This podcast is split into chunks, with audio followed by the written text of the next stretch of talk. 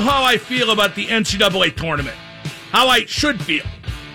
The South bracket's final four teams are the five seed, the seven seed, the nine seed, and the 11 seed. Kentucky is the five, and they're going to get to the final four by beating a 12, a 13, a 9, and either a 7 or an 11. That's ridiculous. The 1 and 2 seeds have also been eliminated in the West. That's ridiculous. The 16 seed beating a 1 UMBC over Virginia. That's ridiculous. You want upsets, but you want good teams too. This tournament doesn't have very many good teams. But it could be worse. You could be on the Gateway Clipper and be attacked by a bobcat. Did you see that? Somehow a wild bobcat got on the Clipper and was captured. I love riding the Gateway Clipper, but not to hunt big game. Yikes. This is the Mark Madden Show. I am what's causing all this. 412 333 9939 is the number to call. Or you can follow me on Twitter at Mark Madden X. We got a lot to cover today. The three finalists for the coaching job at Aliquippa High School football have been announced. They are all black men, and one is the son of a school board member who helped lead the push to get the white coach who won all the time fired. Mike Zmijanac.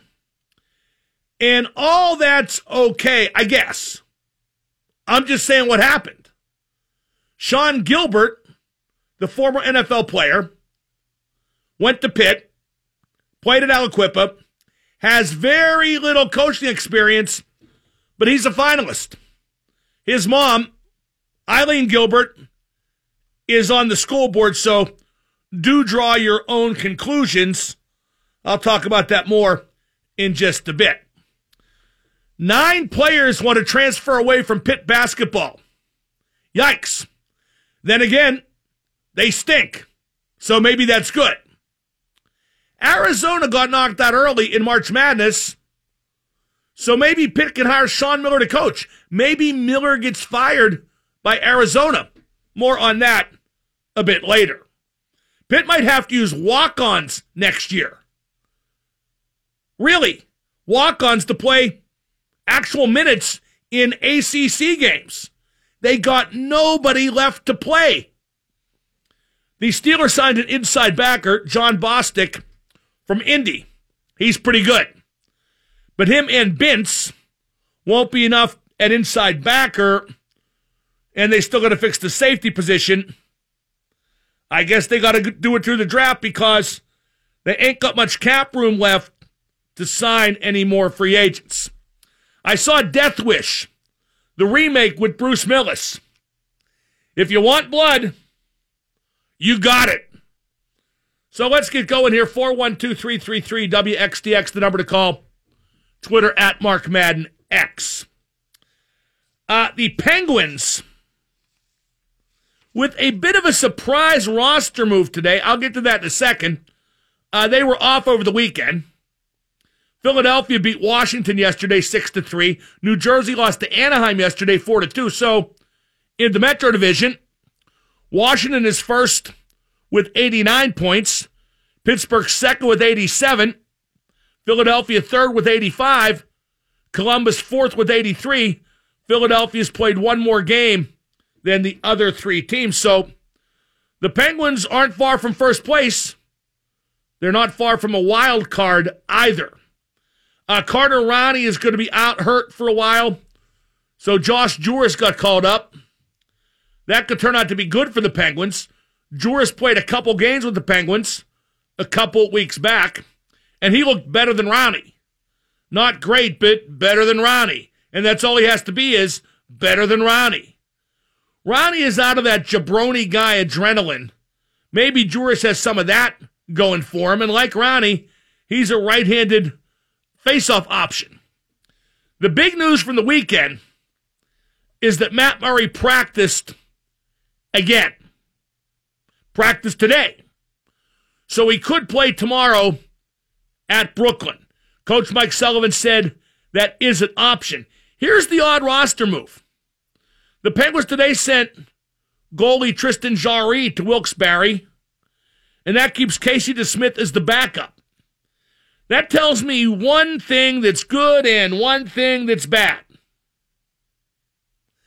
The good is Murray's almost certainly going to play tomorrow because if he's okay to back up, he's okay to start. The bad thing is the Penguins appear to think Casey DeSmith is a better choice for backup goalie than Tristan Jarry. And if they think that, they are wrong. So, anyway, Murray probably in the net tomorrow at Brooklyn unless they save him for Wednesday at home against Montreal. You got 10 games left in the regular season. Murray should play six, unless you're more worried about home ice and seating than I am.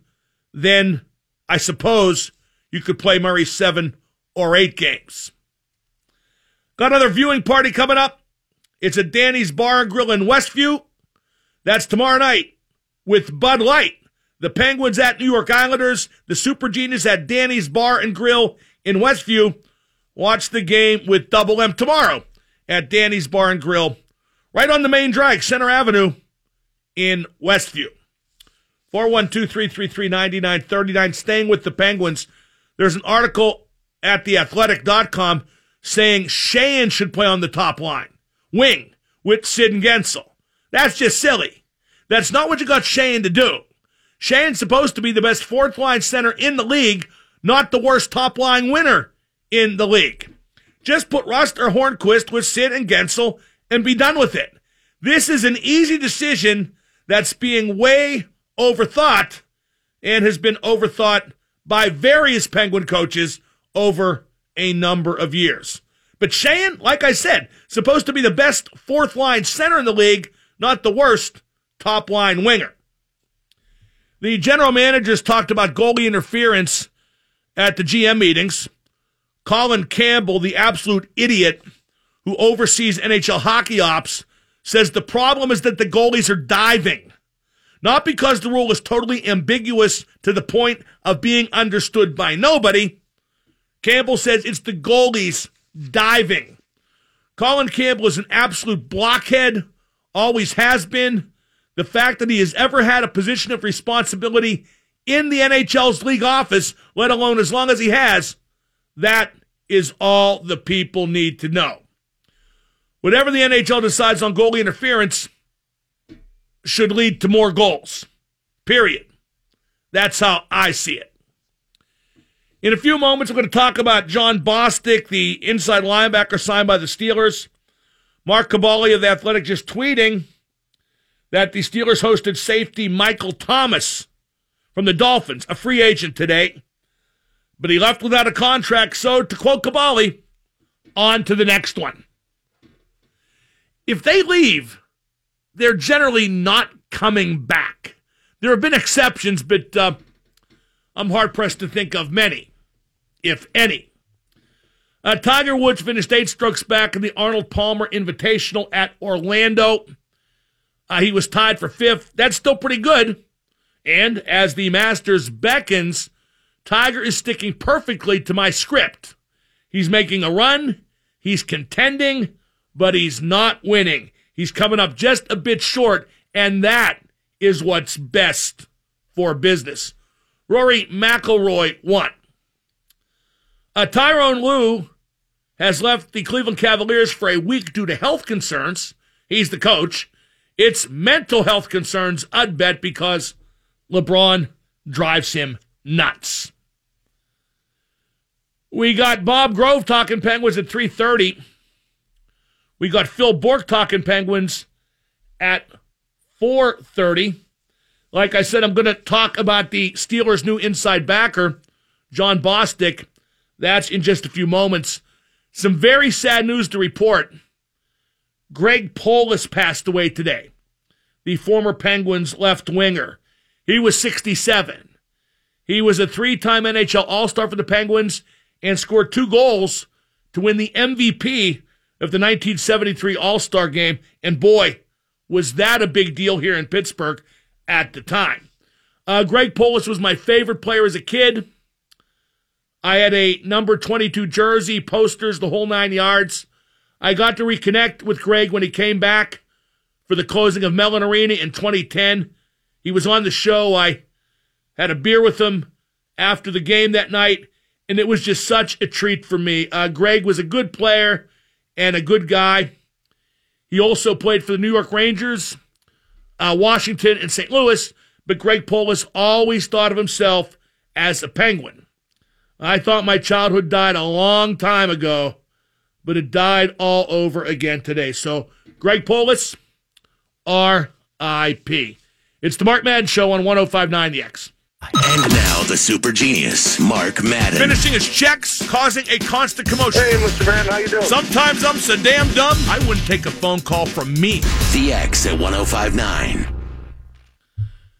Uh, to repeat the breaking news, Tristan Jarry sent to Wilkes. That means Casey DeSmith's the backup. And I guess it means Murray's going to play tomorrow night at Brooklyn, but I would think Murray's not going to play two games in a row, so DeSmith will play Wednesday against Montreal. Have they really concluded that Casey DeSmith's a better goaltender right now than Tristan Jarry? Or are they sending Jarry down to play games at Wilkes, and then you call him back up to be the backup in the playoffs?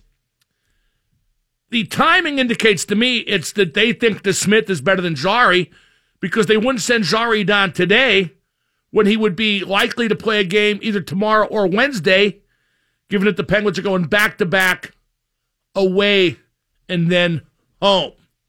Uh, not very often do I disagree with the decision made by uh, Rutherford and Sullivan, but here I disagree. I think uh, Jarry is a better goalie than Casey DeSmith.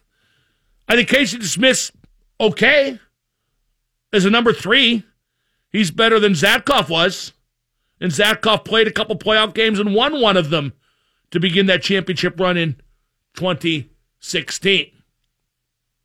Oh, thanks to Brian McGee, who works locally for the Dr. Pepper Snapple Group, because thanks to him, I now have sitting in my studio 10 12 packs of Diet Right Pure Zero Cherry Cola. That's 120. I managed to find uh, one 12 pack. Actually, uh, I wish I could remember his name. Somebody was nice enough when I was at the Boulevard in Greensburg for Penn's viewing party last Thursday, dropped off a 12 pack. A coach at Westmoreland Hockey, I remember that. So I've drank uh, three cans. So right now I have at my disposal 129 cans of Diet Right Pure Zero Cherry Cola. And I am happy about that. Okay, Steelers. The Steelers signed this Bostic guy, an inside backer. He was with Indianapolis last year, uh, a decent player on a bad team. Uh, Bostic was third on the Colts in tackles with 57. He had 40 assists on top of that. I like that signing. Bostic is a journeyman. This is his fifth organization in a uh, brief career, but I think he can play a, a little bit.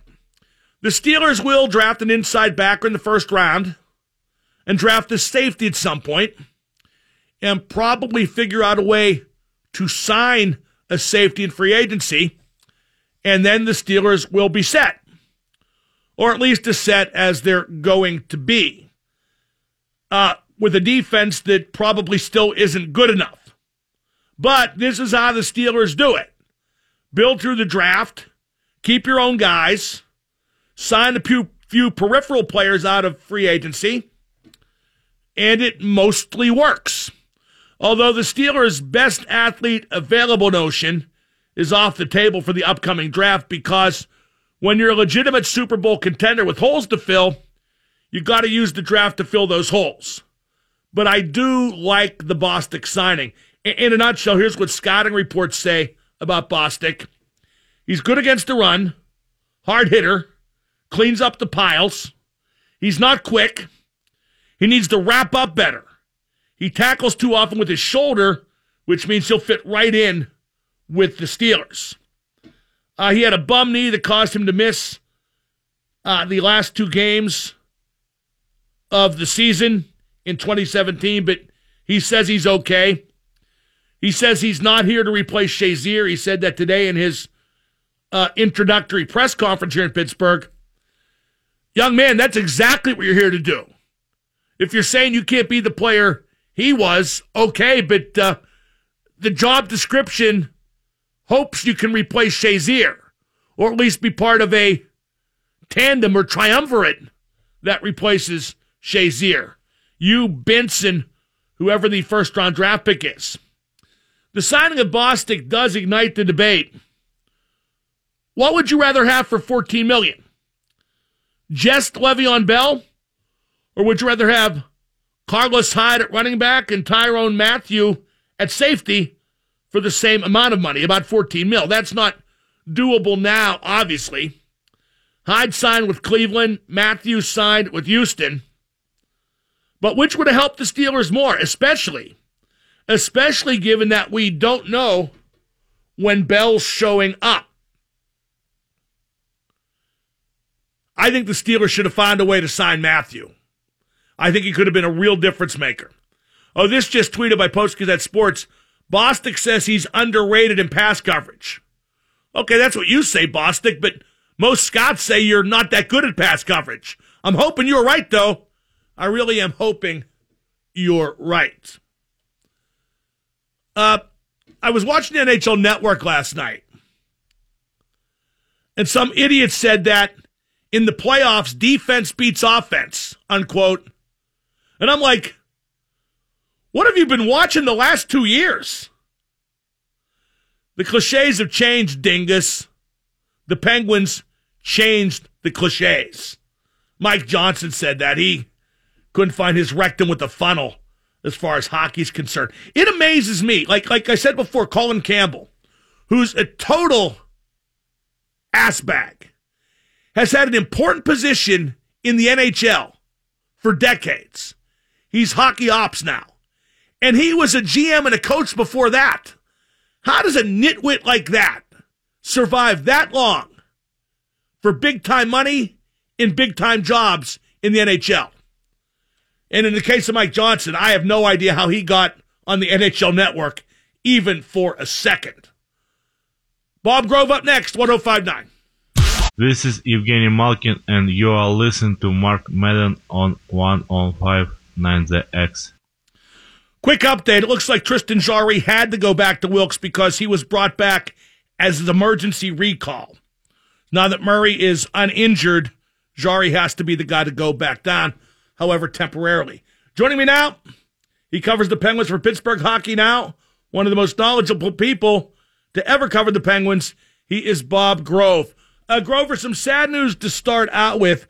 Uh, Greg Polis was my favorite Penguin as a kid, and he passed today passed away today at 67 years old. What are your memories of Greg Polis? Well, I'm sorry to hear that, Mark, and uh, I know that uh, as you and I talked through the years, I remember you saying what a big fan um, you were of his, um, and it's hard when you see um, when you see that happen. So our condolences to his to his family and friends. Of my my memories of him are just you know as a guy on left wing who uh, I thought was pretty consistent scorer. I mean, he's a guy who had some great skill around the net, a really good finisher. And um, you know, I remember the big game he had in Philadelphia whenever they were driving for the playoffs in 1972, and the big the big goal he scored to get a tie in Philly before they went on to clinch the the playoff spot. So he was a really uh, he was a pretty solid player for the Penguins. Yep, All Star Game MVP and the Penguins' first 30 goal score. Uh, moving more current, it looks like Matt Murray is just about ready to return from his concussion. How would you rate Murray's play this season, Grover? Because his numbers are kind of average. They are. It's it's been a mixed bag. I mean, I, I I thought he was just okay early in the season. I didn't think he had quite the consistency that he had uh, that we had come to see late last season, and of course then through the playoffs. And I thought he had some really great games, followed by some not so great games. So it was really a mixed bag. But I will say that you know, since his father passed away and since he's come back from that mark, I think he's been, I think he's gotten his game to a different level. I really do. I think so. I think he's been much, much better, you know, uh, in the last uh, month and a half than he was early in the season for sure. I think Murray's played okay, and I think he has played better since coming back after the death of his father. And the style the Penguins play, Grover, the goalie's got to do a, a bit more work. That said, I think Murray does have another gear he needs to find. How about you? Oh no, I don't think there's any question. I mean, he's he is such an important figure right now in what what the Penguins are going to accomplish you know, in the postseason. Um, and you can say that about every goalie on every team, but you know, as we all know, um, there's a there's a big drop off between him and the guys behind him that wasn't there last the last couple seasons in the Stanley Cup runs that the Pens went on. So it's it's all about him when you get to the postseason. And yeah, I mean that's a good point because look, it's you know the quality of chances they're giving up mark are just they're too good. Uh and so you know and they've only got seven defensemen. I i, I think they should have got somebody else at the deadline to have eight bodies to create that little more internal competition and uh maybe be able to move guys in and out when you don't see them performing well uh defensively. Um so uh he's to he's to have to be really really good and stay healthy for the penguins to have a shot who should play wing with Sid and Guentzel? And why is that still a debate now in March? Oh, I know. I mean, you know what? I just wonder how Sid really feels about all this because I mean, he just—it's just a constant merry-go-round of players playing over there. You know, it's Guentzel and Sheary, it's Guentzel and Rust, and it's then it's Hornqvist. Um, you know, and I think it shows in some of his numbers. Quite frankly, I mean, I don't think there's any question about it. I mean, Guentzel's not been um, that consistent this season. Certainly, Sheary's not been that consistent this season. Rust has been so much better, you know, they since he's come back from his injury. Uh, but traditionally hasn't played great with Sid. Uh, here's what I think, Mark. I think eventually you just have to put Hornqvist back with him. And because he, he, you know, that gives him some stability. He knows what to expect. He's played a lot of games with them. Play Guentzel on the other side, put Hornqvist there and and you know maybe move Rust onto uh, onto the Malkin line if that's the way you're going to work it. Because I just think he needs to have some predictability uh, because I don't see him getting the puck in as many good scoring positions as I think he should, and uh, I think it's hurt his production. What's happened to Conor Sheary, who does still have 14 goals? Grover, does he have a place in the lineup come playoff time? Uh, I'm telling you, he, he probably yeah. I, I think the answer is yes, he does but you know, we'll see if you know how soon Aston Reese comes back and what he plays like down the stretch if he does get back. So I would guess that Sheary does have a place in the lineup, but I don't know where. To be honest with you, I mean, I don't see him. He's just you just for me. I, I don't know what to expect of him from night in and night out. I just don't. He he tends to get goals in bunches. We know he's not a good defensive player. I mean, he gets benched the other night in New York and it was not long after he had a shift where he literally was just standing around the defensive zone when the Rangers had the puck and he couldn't find anybody to cover. He wasn't doing anything, and I know that's that's what got him glued to the bench after that. And um, you know, uh, so I don't know that playing him on Sid's line is the answer because that line even last year tended to give up. You know, they give up their fair share of goals as well as scoring them but you could live with it if you were if you knew what you were going to get from him night after night. He was going to convert chances. He has trouble holding passes which I've noticed a lot this season. So if he has a place, uh, it might be further down the lineup. Is Sid playing as well as he should be, Grover? I think he's playing well. I think his production's lagging just a tad. It is for some of the reasons that I talked about. I think he's I think he's been fine. I, I mean, I really I mean, you know, he's had a couple of games here or there where you haven't noticed him that much, but I mean, everybody has those. Again, I'm going to go back to his line mates. You know, is he getting the puck? In positions that where he expects to get it. When he makes passes, are they receiving them? Are, are they converting them? You know, and the answer for me is uh, they're doing it sometime, but nowhere near as consistently as you'd like to have guys do that when they're playing with Crosby. So I think the constant merry-go-round of line mates for him has hurt his production. I, I really generally don't have any problem with his game right now. We're talking to Bob Grove. He covers the Penguins for Pittsburgh Hockey Now. Uh, how would you rate Gino's chances at MVP? Uh, right now, Nathan MacKinnon is making a late push. Oh, has he been? He's been incredible. Uh, I mean, I like Hall, I like MacKinnon, and I like Malkin. Look, Kucherov, if he wins the scoring title, or even if he doesn't, is going to get uh, he's going to get a bunch of votes as the scoring leader, or somebody near the top always does. I'm sure Ovechkin's going to get some for propping up a Caps attack with all the players they lost in the off season. And he's had a good goal scoring year, but Malkin's second half has just been it's just been incredible. And I love the way Malkin is. Um, for me, if you're watching him every night, he's playing. He's playing in the defensive zone. He's using his body uh, to get the team involved and get himself involved in games, which I like.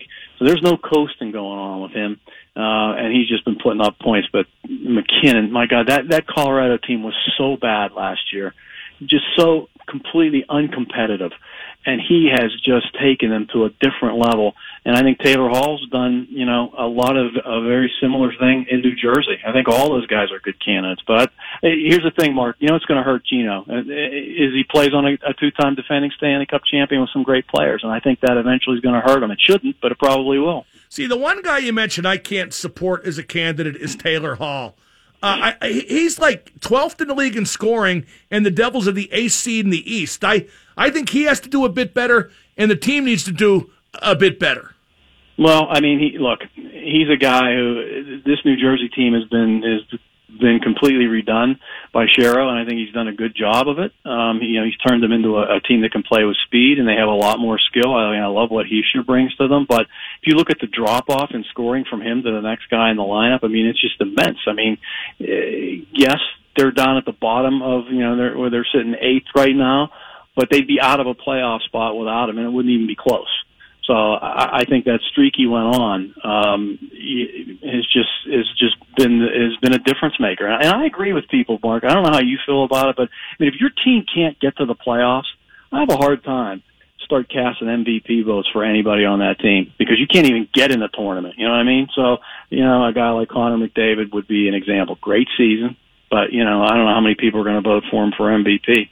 Oh, I totally agree. I can't give an MVP vote to a guy who doesn't make the playoffs. Then again, ever since Lemieux had 90, 199 points in 1989 and 31 more points and goals than Gretzky, and Gretzky got MVP, yeah. I don't trust the process. I think there's too many people that have votes that have agendas they indulge. Yeah, I, I think I would agree with that, and I think to be honest with you, I think that you see that even with some of the other trophies. Forget about the MVP. I mean, I think you see it definitely for the Norris. I think you see it, um, you know, for the Vezina. Uh, there, there's absolutely there. Look, it's just like when we see the baseball Hall of Fames and all the um, voters and all the controversy that goes with. It. There's just too many guys who don't take the job of voting for these trophies seriously enough, Mark. They just don't. A lot of guys do, and I'm not going to paint everybody with the same brush. A lot of them do, but a lot of them are just they're just given you know the answers by rote to, to players they're familiar with, and they don't really sit down and think it through. I've seen that for years going on. Is the Penguins' defense good enough? Uh, as you mentioned, they're short in numbers by at least one. I'd feel a lot more comfortable with eight. But in terms of yeah. personnel and talent, do you feel comfortable with this group? Well, not as comfortable as I was last year if I was them, to be honest with you. Because look, I mean, you, you're looking at your bottom pairing, and you got Ruhwedel in there, and he's been okay. I mean, I don't have a problem with him, but um, you know, he's also gotten beat a few times. Like I think sometimes he doesn't read plays exactly the way you want him to, and we all know Hunwick's struggled to to make an impact on this team the entire season. And so you know you're going to have injuries. So Hunwick is going to be in the lineup eventually, um, and so you're going to have a couple of guys who are, um, you know, maybe, you know, a, a little bit of a downgrade from last year. So I, I think, I think it's okay that defense, and I think the, the key mark for me is going to be how much are the forwards willing to help them out. They're going to have to, if they can get back to you know going after guys on the back check like they did all through last season, and really be aggressive about it and make sure that they're keeping their responsibility defensively. They're going to have to help this defense. How are the standings going to fall? Because there's still a race, oh. big time. Uh, eight points separate first and fourth in the Metro. I don't see it happening, Grover, but the Penguins could very easily wind up a wild card. They could. They absolutely could. You know, now it's weird for them to have a game in hand on anybody, but they do in Philadelphia, even though they have a two point lead on them. But Columbus, I mean, my God, that's been the hottest team in, in, in the division, really. I mean, they're playing their best hockey of the season, and um, they're only four points behind. And you have a game against them the last week of the season, and you have a game against the Flyers, and you have a game against the Capitals. So ten games left, six of them at home. Um, you it's it's laid out for you to to make your your case to win the division, and I think it'll be important because as we talked about this before too, Mark. I, I think getting home ice.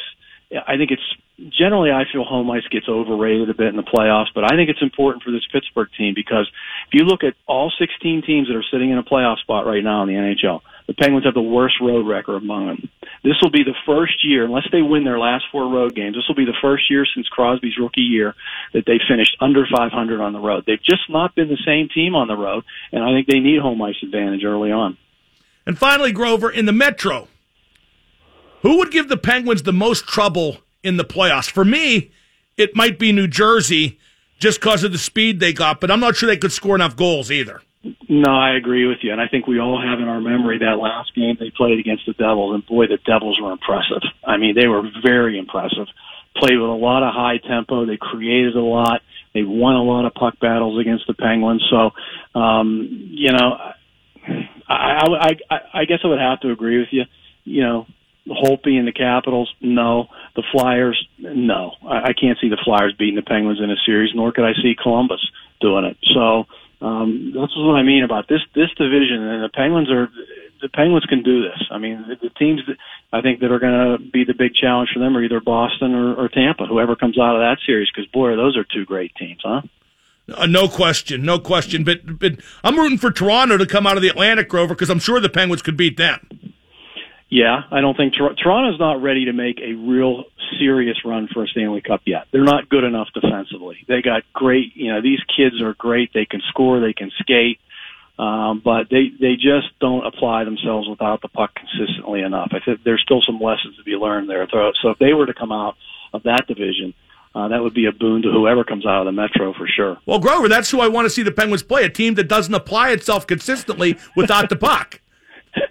Well, that hey, that series would be a lot of fun, would it not? I mean, there would be a lot of goals scored probably in that series, and uh, if you met them and it was the Eastern Conference Final, which it would have to be, obviously, um, you can imagine the the nuttiness, right, with the Toronto media. Oh my I mean, God, that, ser- that series would be off the charts, crazy.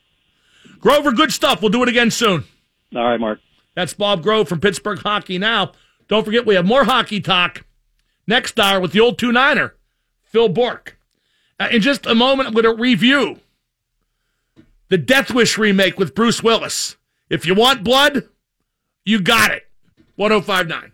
And now the super genius, Mark Madden. How are you doing today, honey? Really good, sweetheart. Borderline violent, very noisy. Absolutely beautiful. The X at 1059.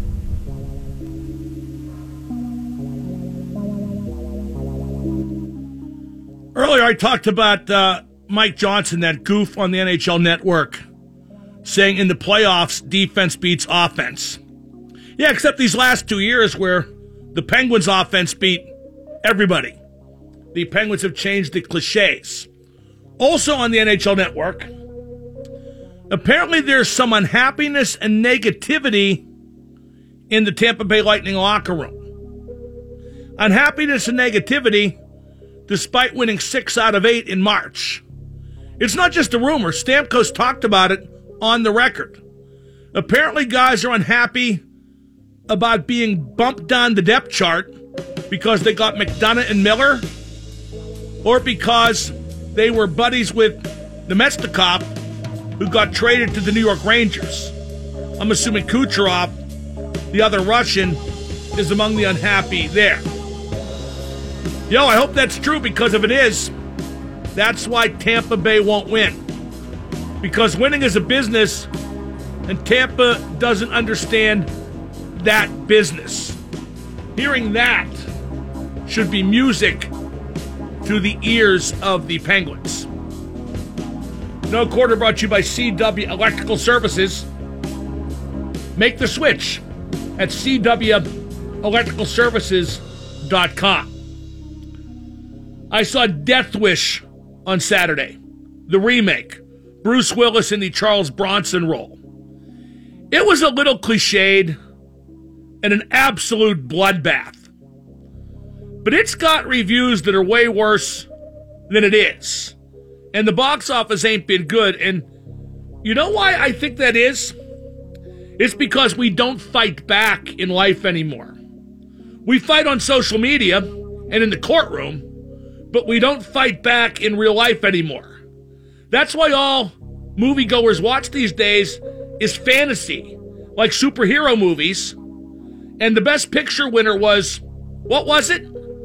About an alien and a blind person having sex. Personally, I think Jules Jordan or Brazzers could have done a better job with that subject material. Death Wish had no sex, no rape, just a lot of violence. It's a release, like the Purge movies or The Purge itself. I posted the trailer, a, a couple trailers for Death Wish on my webpage. And uh, one thing you probably saw, but didn't see how it plays out, there's a scene where Bruce Willis has one of the guys who killed his wife underneath the car. He's a mechanic. And Willis has immobilized him, and the car's jacked up, and he's right under the car. And when the guy finally gives up who helped him kill Bruce Willis's wife in the home invasion, Willis walks a little bit away, and the guy goes, You're not going to kill me? He goes, No, I'm not going to kill you. Jack's going to kill you. And he yanks the jack out from underneath the car, and the car falls down. Here's what you don't see in the trailer the guy's brains flying across the room. Just all this brain matter just squishing out and splattering over the floor. Now that is good movie making. I liked it. I'm not ashamed to like stuff like that. Like I said, it's a release.